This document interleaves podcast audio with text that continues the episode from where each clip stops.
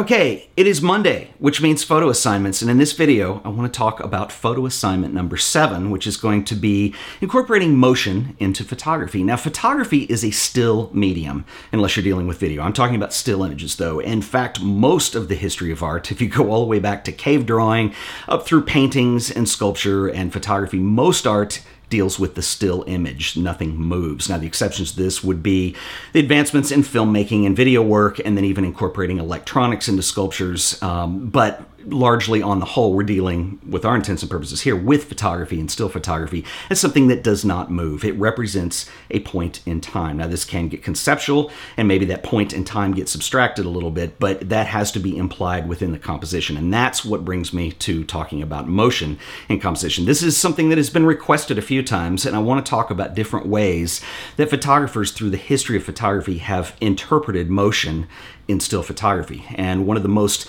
obvious examples of this is to use a slow shutter speed when you shoot. Now, I've seen people do this with pinhole cameras that are handheld and everything blurs out and it really becomes abstracted, but it does create a sense of motion and drama and energy within the image. You could also take this a step further. You put your camera on a tripod, and anything that's not moving during that slow shutter speed will stay in focus, and then objects that are moving create a motion blur. This is most evident in a lot of famous photographs, particularly one of my favorite photographers, the work of Ernst Haas. Was one of the great colorists of our time, but also used motion as part of his composition in these beautiful pictures that he did of horses. There's one of a bullfighter, and that was kind of one of his things that he did, was using that slower shutter speed to start bringing that energy into the picture. Now, a slow shutter speed is not the only way to do this. That's more of a technical representation of motion, but this can also be done with faster shutter speeds as well, ironically, with fairly early photographers. And I think a great example of this would be Jacques Henri Lartigue, who I've talked about extensively as well. And Jacques Henri Lartigue, one of the hallmarks to his style was bringing the unexpected, that moment of energy into the image. There was action involved. They crossed the line between being fine art images and snapshots in that sense. And so the way he illustrated motion was through gesture. Now, he was very involved with sports and activities like that. And so a lot of times you see the gesture of skaters involved. One of my favorite pictures is this one which is just the back of a person looking out over a pier and you see the water splashing up. Now, the water is not really blurry. You can see the droplets. But what's interesting is uh, if you've ever stood there and seen water splash, you know that it goes down. So it is implied moment of time with something that is caught in motion. And it's a very different approach to just slowing down the shutter speed. And there are other photographers that have done similar things, like Martin Munkácsi, for instance, who I think was really fabulous at this. The motion is implied by the gesture or the action or the activity that's going on. And one of my favorite images is this sports image that blows my mind that Martin Munkácsi took this using a handheld large format camera. So, I mean, he was really an incredible photographer, uh, especially early on.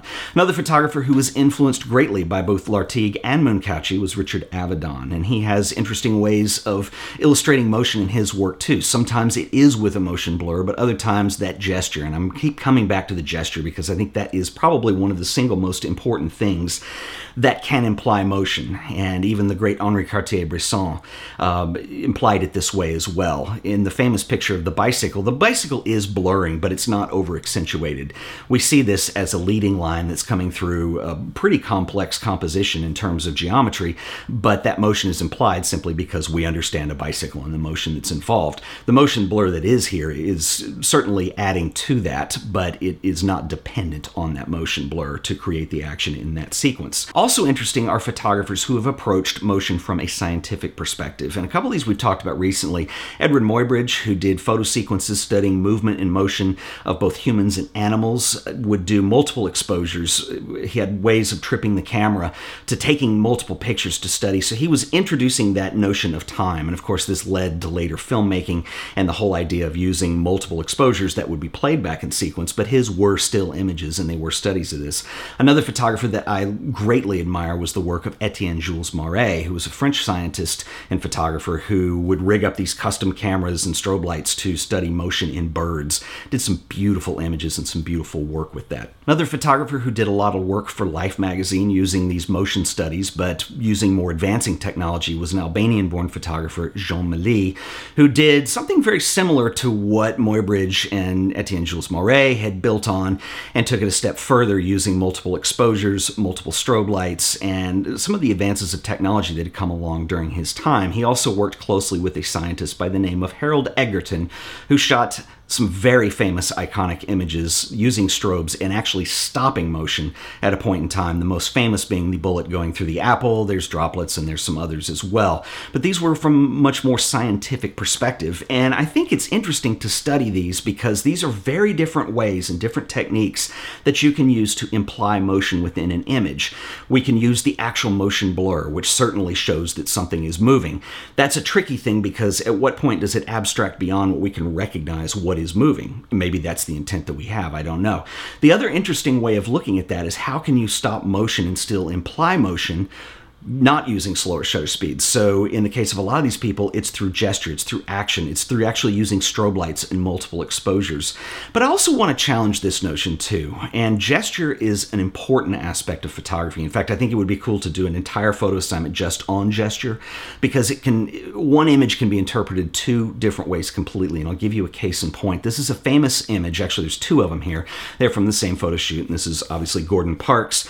And he worked closely with an author by the name of Ralph Ellison, who had a somewhat controversial novel called The Invisible Man. And there was a series that was done um, there were actually two different ones that they had done where they had done a, a, shorter version of this that Gordon Parks would do photo illustrations for. And The Invisible Man deals with this guy who lives under the city and comes up and is able to observe, and it certainly deals with segregation that was happening at the time and some other very serious issues.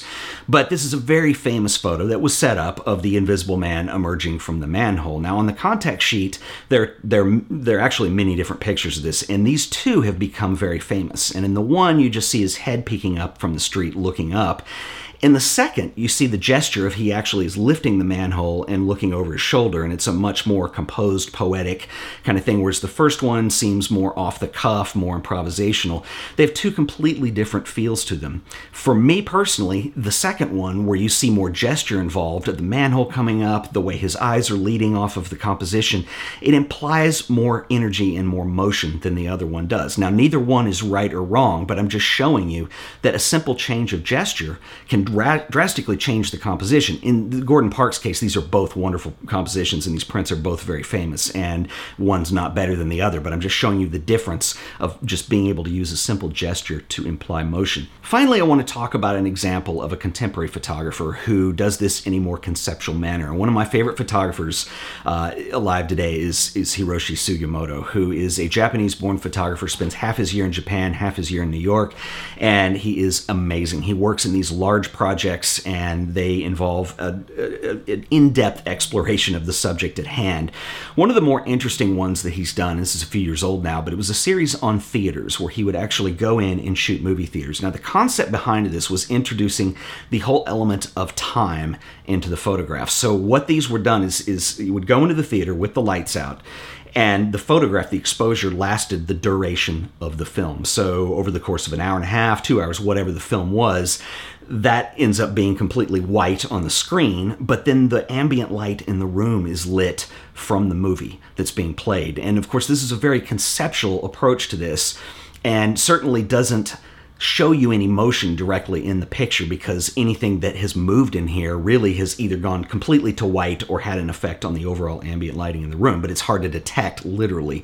But what we have seen in here is the introduction of time. Now, this is a much more conceptual and heady approach and much more difficult to get into, but I think it's interesting to show that maybe it's not motion directly, but it's an implied motion that was there. You're seeing evidence of that. And so I, I just think Sugimoto is brilliant and uh, maybe you agree, maybe you don't, because this isn't literal interpretation of motion, but I think it is definitely something that takes it to the next level in terms of concept. So, anyway, this is the assignment, and I'm going to actually do this one along with you guys. I'm going to figure out something that I want to do with motion, and that'll be coming up. I'll be filming that in the next week, and we'll have two weeks to do this. And so, um, I want you to start thinking about it now, and then we'll actually get into it a little more when I give you an example. People have requested that I do that. I did it for the last one. I will do it on this one as well. And uh, anyway, I'm really excited about this. If you guys have any questions or comments, please leave them below. And if you enjoyed this video, please remember to like it, share it, subscribe to The Art of Photography for more videos, and I will see you guys in the next one. Until then, later.